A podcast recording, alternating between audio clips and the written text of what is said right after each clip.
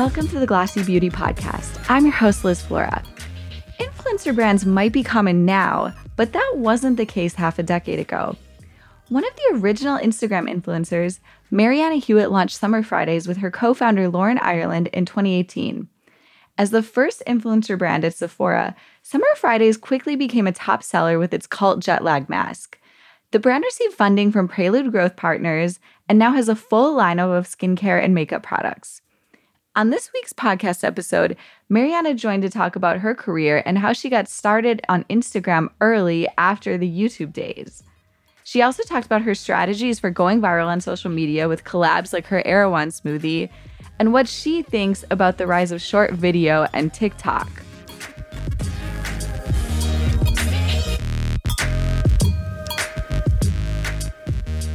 Marianna, welcome to the podcast. Thank you for having me. We're talking today about Summer Fridays, but before we get into the story of the brand, do you want to start by taking us back to how you got started in your career as an influencer? You were previously an entertainment reporter, right? I was. So, growing up, I wanted to be Oprah, and I still do. There were so many things that I love about her and her career. And one of the things that I loved about her was that she was able to share Oprah's favorite things with an audience and she was able to tell stories and connect with people. And I always thought if I wanted to share things that I loved with an audience, I had to become a TV host. So that was the path that I started going down in my career. And I was working first in PR, then entertainment news, then fashion and beauty news. And then YouTube came around. And at the time when I was sending my reel out for different places to audition for TV hosting, I had to upload it somewhere. So I uploaded it to this website called YouTube. And then I had this YouTube channel because I was sending my um, my file out to different places to audition. And I was like, okay, well, I have this channel. I love makeup. I love product. Let me just film a makeup tutorial. So in my living room, I can distinctly remember it was February of 2012. I uploaded my first makeup tutorial, and I loved it. And at the time, you being an influencer creator YouTuber. It wasn't really a job yet. So it really was just out of the love of sharing product, the things that I loved, sharing it with an audience. It was always these things that I wanted to do in my career when I grew up, but it just wasn't a career path yet. The only way you could really do those things was through television. And so I started doing that for a few years on the side while I was still working at my full time job. And I would create YouTube videos on nights and weekends. And then I, Instagram came around. I started sharing them on Instagram. And then by 2014, brands slowly started seeing like okay there's people on social there's people here there's some opportunities so first it wasn't anything paid it was just brands sending me product and i could not believe that i could get something for free and that i could share it and it was things that i would buy with my own money anyway and after doing that for a little while, I ended up um, being able to turn it into a job. And this was the very early days. And so, um, since 2014, I've been a full time creator. I started on YouTube, blog, and then Instagram. And then I took that love that I had for beauty and products and always the core of like who I wanted to be in my career as I grew up and turned that into my own platform now instead of being a TV host somewhere else. And then from there, created Summer Fridays.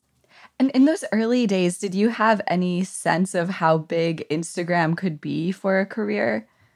I had no idea. At this time, there is very few people doing it as a job, and I didn't even really know it could be a job yet. So at the time, it's people like Chriselle Lim, Aimee Song, Michelle Phan. Like there's very, very few people in the space. So I didn't really have that many people to aspire to be like. There was not a career path to follow.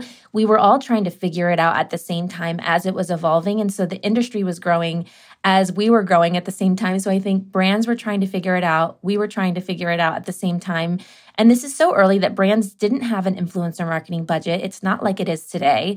And so it really was like free product. And then it started to be like a little bit of convincing brands like, okay, we see something here.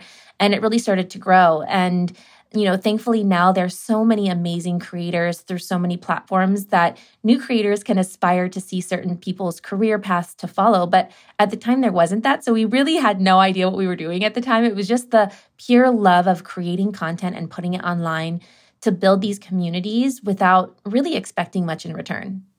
And you obviously saw what kind of sales influencer marketing could generate for brands. When did you get the idea of like, hey, I could launch my own brand? Yeah. So in the very early days, at this time, there's reward style, which is now called like to know it. And it was reward style and shop style were kind of places very early on with affiliate sales. And creators could sign up, and you still can today, where you can link a product, you can post a, link on your YouTube or your blog, and you can see how many sales and clicks you're generating. And so we didn't have this data before sites like this. We really didn't know what we were doing for brands. But when you see that you're sending thousands of clicks and thousands of dollars to something, you're like, okay, wait, there's something here. People really am being influenced and I am an influencer because I can, you know, share a product that I love and get people to like it and see the results. So in time when I was doing it, I didn't really know that all of that data could become like a focus group for me and I could pull all of this information. And so when I was posting products online and my followers were saying, is this vegan? Is this cruelty free? Can I find something under $50? Is this available at Sephora? This was all of this information I started being able to gather. And so, in time, when you could see, like, okay, there's products here, which is the very early days of going viral, it's much different than TikTok now. We were seeing that it could make a real substantial difference into a business. You can think, like, wow, if I know I can do this for other brands, why not do this for myself? And you launched Summer Fridays in 2018 with your co founder, Lauren Ireland. Tell us about the founding story. How did you link up with her and come up with the idea for the brand and the first product? Yeah, so Lauren and I have been friends for a very long time, and we're both in the influencer space. We were both very early in the days of blogging and living in Los Angeles, and we had this career path that was very mirrored to each other. So Lauren and I were both working. She was a news anchor, I was working as a TV host. We started our blogs around the same time. And so, being in the industry, we both had so much that we were sharing around the space. Lauren's content was a lot around being a lifestyle um, blogger and influencer, and then she was very early pregnant in the early days of starting Summer Fridays.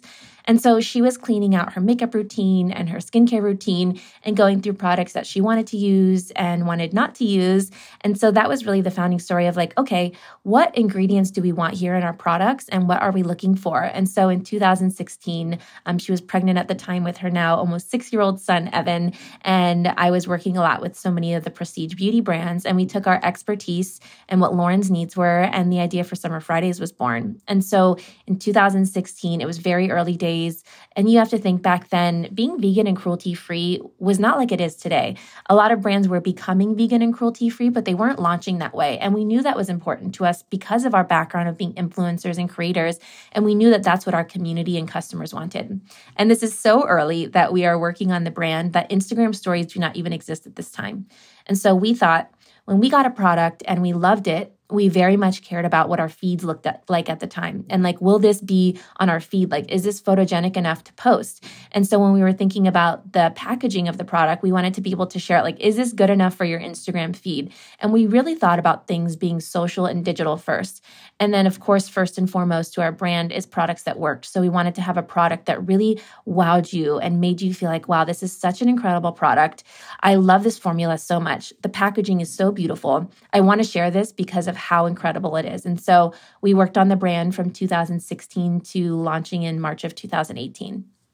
And it's so interesting talking about 2016 as if it was a different era because it wasn't too long ago, but it does feel like a totally different era in history and social media and digital these days.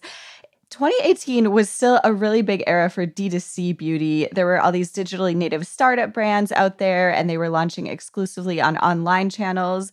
And obviously, you were very digitally focused. But Summer Fridays launched with Sephora right at the start, right? What made you guys want to go right into retail? So it was always our dream to launch at Sephora. So when we were thinking about the brand, we thought, where do we want this to live? And we always shopped at Sephora. It was a place that we always went to. And we are really big on manifesting and visualizing and then doing the work to make it happen. And so we would walk around the aisles of Sephora. We would look at the aisles and we, should, we could say, like, where do we fit in here? What is different about our brand than what's being offered here? Like, how can we stand out in the sea of brands that's here? And when we were building Summer Fridays, we really thought about being different from the other offerings at the time. And so uh, it was always our dream. We didn't know if it was going to launch there or not. We were going to launch the brand regardless, but we were doing everything in hopes of being there one day. And if you think about it, people like Selena Gomez and Rare Beauty and Rihanna and Fenty, these are some of the biggest celebrities in the world. And the fact that they still have retail partnerships like Sephora means that there's something there that even if they can push all of this traffic to their own D2C site, they understand the value of a retail partnership. And I think in beauty, it's really important. So you know, with clothes, you can see a t shirt online and you maybe know what size you are and you can order it. But with beauty, you really want to go into a store. You want to experience it. You want to see what does this shade look like on me? What is the texture like? What does it smell like? What does it feel like? And it's so much more intimate when you're, you know, purchasing beauty. So I think the retail partnership is really important. And so we always wanted to go that route. And, you know, thankfully we were able to end up launching with them. And I think you know, when we launched Summer Fridays, we launched with Jet Lag Mask and it was just one product. And that's, you know, easier for a retailer like Sephora to take a new brand on board because it's not as big of an investment on their end either. It's just one product that they can put on their site or one product that they need to find space for in store. But if you launch a brand with a full assortment, it's a much bigger investment on the retailer side to invest into the brand, into buying multiple SKUs, into finding space into a store. So it's big risk, this big reward. If you, you know, if it works out, amazing. If it doesn't work out, I don't know if the brand would be what it was today if we didn't have the success of jet lag mask at launch. Because if you only have one product for a long period of time, and it's not doing well, then as a new and indie brand, that's your, you know, growth. You need sales from that product to generate more sales and invest back into the business. And so it's been really incredible with Sephora, and we're still exclusive to them. And um, we love the partnership, and it's really the best place to be for beauty. And you were also one of the earlier clean brands at Sephora as well. What was the market like then for the clean category in a mainstream retailer like that? It was very early days. So when we were launching, they didn't have clean at Sephora yet in stores, and it was something newly that we, they were launching. So that's how we were able to actually get into stores and sit at the Clean at Sephora wall. So at the time, it was really Drunk Elephant was leading the Clean at Sephora skincare category for them. And so it was really built around that. And um, yeah, and that's where Summer Fridays came in. And you also lined up VC investment. You had investment from Prelude Growth Partners. Did you want to talk about your approach to fundraising and what that's meant for the brand's growth? So when we launched the brand, it was self-funded and the success of jet lag mask made us realize okay we have something really incredible here and what we don't want to do is lose this momentum that we have. And to grow the business we needed more capital and so it was like a dating process and we went through and met with so many people and prelude was really incredible. It's two female founders. They are so smart. They ended up acting like interim presidents for us and CEOs and headhunters and helped us with so many things along the way. And at the time, they were also newer and they had a few brands under their belt um, at the time, like Westman Atelier and Sol de Janeiro. And we loved the brand that they had, the brands that they had, and um, we felt alignment within their portfolio. We loved what they had to offer. And so we raised money with them in 2019, and they're our only investor. It's a minority investment. And it's been really incredible for the brand to have not only the financial support, but the support of the two of them um, in helping us figure out our org chart and what we needed to do for the business to take it to the next level. And it was really invaluable to have the two of them, and they're such great partners. And what are your thoughts on VC funding and fundraising today? I've been talking to a lot of beauty brands who said that they think that the Silicon Valley Bank closure will impact VC funding across the board, not just in tech, but um, also in beauty. What are your thoughts on fundraising now? I think, you know, it's really like a dating process and you need to go through and meet people and really understand what you're getting into before you go into this marriage with them and take time and meet people and not only talk to people that are in their current portfolio but people who have exited as well and you know really see what the relationship is like and do they enjoy working with these people because they do become a part of your business and it is really such an important relationship. And i think with so many beauty brands launching now so many of them are funded pre-launch so it's really competitive in the space and so having the capital necessary i think to stand out in retail and as a brand um, becomes more and more important and with the product lineup, you started out, like you said, with the jet lag mask. Now you have the whole lineup of skincare and you've been getting into makeup. How do you approach product development and decide on which products to bring into the market next? We really think about our product pipeline as being things that are here to stay. So we're not thinking trend focused, we're thinking long term. So when you're buying and trying a product from us, will you like this in one, three, five, ten years from now? Because we're really hoping to create staples that are in your routine for many years to come. And we've always thought about the longevity of the brand and our pipeline. And um, when we think about our no makeup makeup products, it's really an extension of your skincare routine, which is why we came out with our skin tint because we thought you know, your skincare sh- routine shouldn't just stop at SPF. Like this is still complexion that you're putting on your entire face. And so we really think of that as being something skincare first. And it's been really incredible to see the response across categories from us between skincare, sun care, no makeup makeup, and body care, and just offering more of that. But it's not about, you know, more launches each year. It's about having a few launches that are really meaningful that people continue to buy over and over again. And what's your best seller right now? Our best sellers are Jet Lag Mask and our Lip Butter Balm. And Jet Lag Mask has remained a bestseller for us since launch um, a little over five years ago now. And so it's so incredible to see that five years later, people continue to repurchase this product from us. And so uh, we sell a Jet Lag Mask every two minutes and we sell lip balm every minute, which is pretty incredible. And so um, lip balm is really great for us to get people to enter into the brand and then continue to purchase other skincare products from us. And also, we're in this moment of makeup revenge buying, as people have talked about, where with the pandemic reopenings, people started going back out and buying makeup. How big do you foresee makeup becoming in your product lineup? I think it's a really big opportunity for us. And I think it's a way that Summer Fridays does makeup. So it should be really effortless, easy, intuitive, very easy to apply. And so you still can have your favorite foundations that you use maybe for night out or if you want something with more coverage. But everything sort of has this Summer Fridays ethos and feeling to it. And so uh, it's something that I would love to explore more of. And I think with the success of our sheer skin tint, we can um, assume that our customer wants more no makeup makeup products from us. So, with your expertise in digital marketing and influencer marketing, I definitely wanted to talk about your digital strategy. First of all, did you want to talk about what your top platforms are right now for marketing? Where are you seeing traction? For our own created content, we spend a lot of time on Instagram still. We have a really large community on there, and it's been so incredible to see how engaged they are um, there. And I think naturally, because Lauren and I grew our own communities via Instagram first, and then obviously the last few years with TikTok coming on board. And then for us with TikTok, it's less about our own TikTok platform. It's more about being present on other people's channels. So finding new creators to work with, um, reposting UGC, seeding new product launches. And TikTok is so great for discoverability and SEO. And it's such a great platform there for anyone's content to go viral. And so it's been so great to see just customers of the brand who love the products, who share it. And it just goes really well. And we end up seeing it where on Instagram, it's a little bit harder for newer creators content to really show up and so we love finding so many people on there and i see at each new event that we have so much new talent and i love what TikTok has done for the industry is create more influencers over the last few years. And I just, I spend a lot of TikTok time on TikTok personally, and I really love the platform. Yeah. What was your approach to TikTok when it started rising as an influencer who's kind of been through the whole evolution from YouTube to Instagram? What was your approach to TikTok? My own personal approach, I had downloaded it in the end of October, I think it was like October 2019.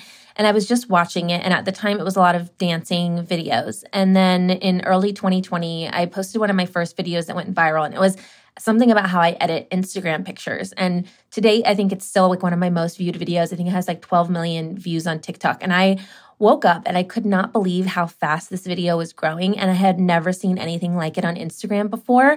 And it's almost like the very early days of Instagram, if people remember the popular page. And it's kind of what the For You page is now, where people's content were all getting showed to the same page and people were growing really fast. And because at the early days it was a lot of dance content before it came very like educational how to discoverability like it is today i wasn't really sure where my own content would fit in the space and so um, i was a little slower to figure it out on that platform for myself i'm a little bit more consistent now um, it's something that i do and i really enjoy watching tiktok and so for summer fridays tiktok content we knew we really wanted to have a presence there. So we posted our job listing on LinkedIn. And then there was somebody who saw the LinkedIn profile who ended up doing a TikTok video to go along with her resume and her application. And that's who we ended up hiring. And it was someone who knew the platform really well. It's so native to her. It's something she really understands. And we're learning from her because it's something that she does all the time. And so um, she's like strictly on video. And it's so great to see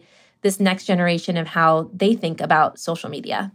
Yeah, it's so interesting to hear about how brands are finding talent to manage their TikTok accounts. What is your priority in terms of what your social team focuses on these days? How much effort goes to TikTok versus Instagram versus other platforms? It's not necessarily like Instagram versus TikTok, but for us, it's more video content. So in beauty, I think video really is the best. Like you can see what a lipstick looks like, or you can see what a foundation looks like in a photo, but how does it apply? What is the texture like? What does it look like when you swatch it? If I'm trying on different things, what does it look? How do you apply different products? Are you using a sponge? Are you using a brush? And so with video, it's been really incredible for beauty because I think you can just say and show so much more. Where with fashion, maybe photos are still working really well. And so video has been so incredible for beauty. And it's really going back to like the very early days of YouTube of like, why YouTubers and beauty creators did so great on that platform because people really want to see the product of getting ready and a vlog and how you're using it in your routine and why do you like this product. And it's so convincing to hear it from somebody in video format versus explaining in a photo with a caption. And we're recording this at a time where TikTok has not been banned, but there is a lot of talk about a uh-huh. possible uh-huh. TikTok ban. So once this airs, I'm not sure where it's going to be. But as a brand, how do you think about that with this kind of thing going on? Do you make contingency plans? Will you switch to other platforms if TikTok does get banned? What do you think? I think we just have to wait and see what happens. There's no use of, you know, being stressed out about it before it comes. Thankfully, with Instagram, there's Instagram Reels, there's YouTube Shorts. So there's other platforms for short form video content. But I really hope for the creator economy as a whole that this doesn't happen. It's been so incredible for this whole new generation of influencers to come around to be able to build platforms and businesses and careers for themselves. And so I really you know hope for the sake of this next generation of creators that it doesn't go anywhere because they've built such strong audiences on there so um, i hope for them that it stays and we'll just have to see what kind of potential do you see for youtube shorts and reels do you think it would fill in for tiktok if it went away I don't think it's the same. Like, there's something about TikTok and the culture on there and how people speak and share video and create. And I think people love the idea that they can potentially go viral and that they can build followings for themselves they, where I think there is some frustration with people on Instagram that maybe they don't have the same reach, or when they're posting stuff, people aren't seeing their content. And so I think if YouTube and Instagram can come up with a way where they can, you know, boost people's content so that they get more views, so that they can gain more followers, it will be more encouraging to creators to post more on those other platforms. And how beneficial have ads been on social platforms? We've heard so much about the iOS changes, and targeting is a lot harder these days. What have you seen with Summer Fridays and the potential for ads? It's something that we still focus on. Obviously, with the iOS updates, um, it changed things for all industries that were doing ads um, via Facebook, Instagram. Um, on TikTok, it's a little different. And so the way that you can boost content on there is different as well. But we are seeing success on there as well. It's just everyone, I think, had to get creative in the last few years, um, but it's still something that we're doing. How do you approach your personal content in terms of your own brand content versus other content? What's the balance these days? So, I'm still a working influencer and creator, and I work with other brands. And I don't want to take that away because what I don't want is my personal page and feed to become all Summer Fridays content and feel very, very like addy or spammy and like you're only hearing about this one type of product from me. And if you want to learn about that, we have our own channels where we're talking about it 24 7. But I still want to be able to share things with my community that I love across beauty and lifestyle and wellness and travel and fashion. And so I do like to share all of those things. And then, of course, organically weave in Summer Fridays. But I never want it to be so over Summer Fridays because that's not why people started following me in the first place. And so it's important to me to do all of those things. And naturally, that's still what I enjoy doing. And so I like working with other brands, and it hasn't been a problem. And a lot of brands that I work with, like Dior Beauty and Dyson Hair, they sell at the same retailers as we do. And so there's a lot of synergy across the brands that I work with and what I create. And um, I think just as time has gone on, I've worked with less brands that might have competitive products to Summer Fridays, but I'm definitely still sharing things across things. So if you follow me, you maybe will find your favorite new dry shampoo or texture spray or supplement to take. And so I still want to add value through um, social and then of course through my podcast um, life with marianna so i'm always sharing content there as well and it's really important for me to have those touch points with my community and you also do a lot of interesting collabs with other brands and summer Fridays. Did you want to talk about some of the ones that you've done that have been interesting or have resonated with your audience? One of the first collabs we ever did was with Ouai Hair Care, which was incredible for us as a new brand to be able to work with a brand that we loved and a founder that we admired. And as time has gone on, we've really you know took these partnerships offline and that was really important for community building for summer fridays. We didn't want to just connect with our community online but we wanted to create an entire summer fridays space for them to connect with us and the brand and one of the first ones that we did was in Los Angeles, we did a cafe pop up for our fourth birthday, and we had over 7,000 people come over the weekend. It was incredible. It was so much fun. It was at La La Land in Santa Monica, and it was so great to see people in real life. It was post pandemic. People were really excited to come. And recently in New York, we did a pizza shop pop up. We took over um, a space called Upside Pizza in Soho, and there was lines around the block the entire weekend. And it was the first time we had done something that large in New York. And it was so fun to see people in real life and have them come and they were buying products and merch and pizza. And so we want to continue to create t- these different spaces um, around the country and hopefully around the world in time. And um, we love doing these things. And be- we think for us, like Summer Fridays really is a lifestyle. It goes beyond just skincare, but it's really like you want to feel part of the Summer Fridays community. And I think that's why we're able to do pop ups like this. And we love getting to meet people in real life.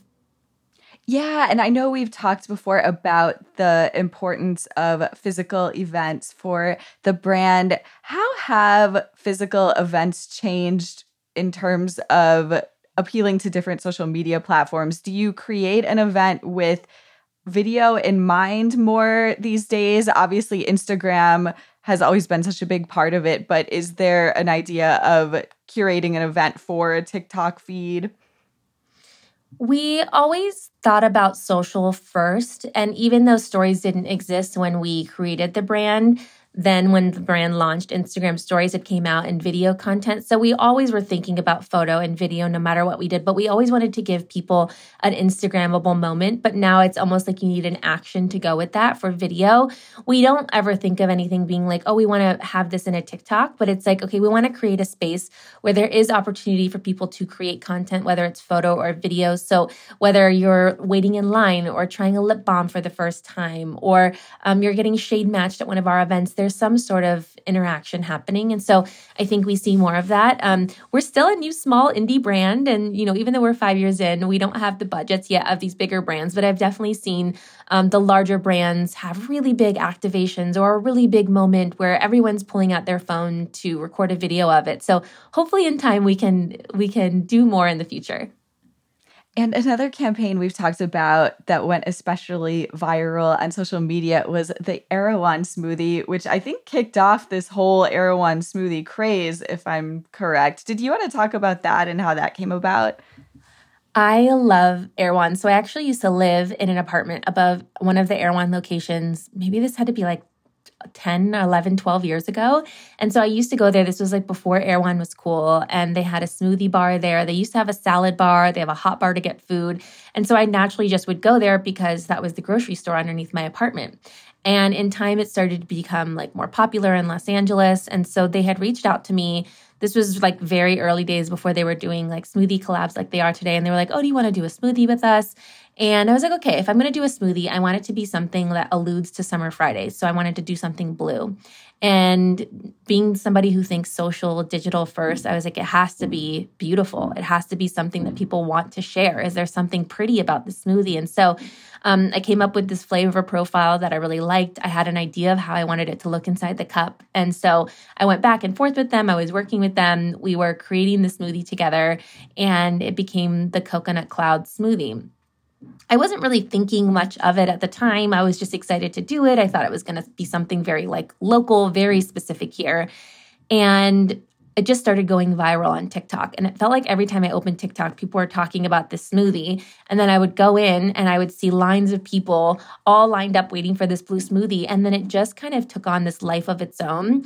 And it became like their first beautiful smoothie where people were photographing and sharing it. And now, of course, they've done so many and they have such great partnerships with other people. And so it was so great to see um, kind of how that took off. And then now I've seen smoothie shops around the world recreate this blue smoothie. And so a year later, I still see it probably every single day. Somebody tags me on Instagram or I see some sort of video or some sort of content around it. Um, but yeah, it was it was definitely unexpected and I did not expect for it to go as it did. Yeah, the smoothies have become such a status symbol in LA, right? It's very it's a very funny thing and it's like I love seeing like whatever the new smoothie is of the month and like trying it and so many friends doing them like Jay Shetty just did one recently and so it's so fun to see what people would dream up. And with your own personal knowledge and experience as an influencer, how do you approach selecting creators to promote your brand? What do you look for? So, with our influencer marketing strategy, we're thinking of different people each month. And so it's usually either focused on a product or a routine or something that we're working on. And so we do generally try to work with creators who have previously shared that product before because we want it to seem organic to your audience. And if you already love the product and you're sharing it, we want you to be rewarded for that. And we want you to work with you on some sort of content. Um, with our retinol launch, we did work with dermatologists to help educate around the product of how to use it, when to use it, why you need to be using a retinol. And we thought that that added layer of education from somebody who does this for a living was really helpful because it took maybe the fear out of using a new product from you. And when we worked with skin tint, we worked with makeup creators and makeup artists. So we always want to find experts in that space. Um, and then we work with creators of all sizes, from micro to larger influencers. And we also work with content creators who create content for us that maybe they don't necessarily need to post, but we are working with them for content either for Instagram or TikTok. And then you mentioned your early experience with affiliate links. What do you do with affiliate programs these days? Are you working with LIKEtoKNOW.it? Do you see a lot of traction from that? Yeah, LIKEtoKNOW.it and ShopMy are incredible platforms. So summerfridays.com is on both of those and they're both also available via Sephora. And so those are really great platforms to use and I use them both as an influencer as well. And so I think affiliate sales are really great and if you are an aspiring influencer, you're an influencer it's really important to be on these platforms because brands look at it on the other side and they can see who their top performers are, who's pushing the most sales, who's pushing the most clicks. And so it's really valuable to be a creator on there because you can get on brands' radar and maybe they'll see that you're posting them all the time so you can get gifting or paid opportunities. And then from a brand side, of course, then you want people to be able to come shop from your site and be rewarded for that as well. So it's nice because the creator gets a percentage of sales for the sales that they're pushing. And obviously, those drive such big sales for brands. And we've seen social platforms trying to kind of get in on that and have checkouts within the platforms themselves. What have you seen with that? What kind of potential do you think is there? I think we just have to see. I think people are not used to shopping via the TikTok app or Instagram yet. And so uh, I think people like to still go to Safari or Chrome and shop via the website versus shopping via the app. Um, I think it just takes a little bit of time to get people to shop via a new platform. What is your approach with new types of formats on social platforms with the brand and what you use the social team for to devote energy to in terms of brand content. For example, we've seen a lot of talk about live stream shopping, and then some platforms are kind of backing away from live stream shopping. How do you experiment with new formats? Do you try to get in there first, or do you take a time to look at it? What do you think? we're open to testing and trying things. So for us, it's not necessarily live shopping, but we'll do an Instagram live to coincide with a launch or something that we're promoting. And then we tell people, like, oh, during the live, we have a special offer. So we'll say, like, okay, we have this code for this. And if you buy this product on summerfridays.com right now and you use this code, you get something special. So it gets people to tune in. And we have seen an increase in sales on our site when we promote that. And I think it allows a two way conversation where people can join in the live. If they have a question about a product, we can answer it on the spot versus trying to look through an Instagram feed for a response or reaching out to customer service. So I think they like that immediate feedback. And so although it's not a huge spike in sales, like it's like not you know much more it is an increase in the time when we do the lives and then, for more of a bigger picture look at the social landscape, we're seeing so much talk about video versus social right now, especially with the Instagram feed. There was all the talk about make Instagram photo again, BeReal became this big platform that everyone was posting photos on. How do you approach your content in terms of video versus photo? And what are you looking at in terms of changes going forward? I think video is really important for beauty. So, for beauty, video is really what I prioritize personally and what we prioritize as a brand, even if it's not an application, if it's a swatch of a product. People really like to see the texture of what things look like. And so that's really important. Photo, of course, is still something you need, whether it's for ads or for billboards or for other touch points or for retail if you need it on an end cap or a gondola or on a P page on a website. And so photo still is there, but I think video is really what gets people to convert. So, just to wrap up for today, did you want to talk about what we can see in store for Summer Fridays next? Which new products are you launching? Is there anything you can share about anything on the radar in the future? There's a lot of things that we're working on in the future. Um, right now, it's fewer launches that we're really supporting and really to become hopefully hero products in your routine. So we don't have too many more launches for the rest of the year. And moving forward, it's the same thing. We really want to focus on the amazing products that we already have in our lineup. And then if we're adding something to the routine, there's really a purpose for it. It's not for the sake of just launching a product. So they should be really meaningful and things that you want to add and use over and over again. And so um, more skincare, more no makeup makeup, and then hopefully just getting people to try some of the amazing products that we already have. Well, Marianna, thanks so much for sharing everything about the brand today, and thank you for being here. Of course, thank you so much for having me. Thanks for tuning into the Glossy Beauty Podcast. Our theme music is by Otis McDonald. Please don't forget to rate and review us on Apple Podcasts or wherever you're listening. See you next week.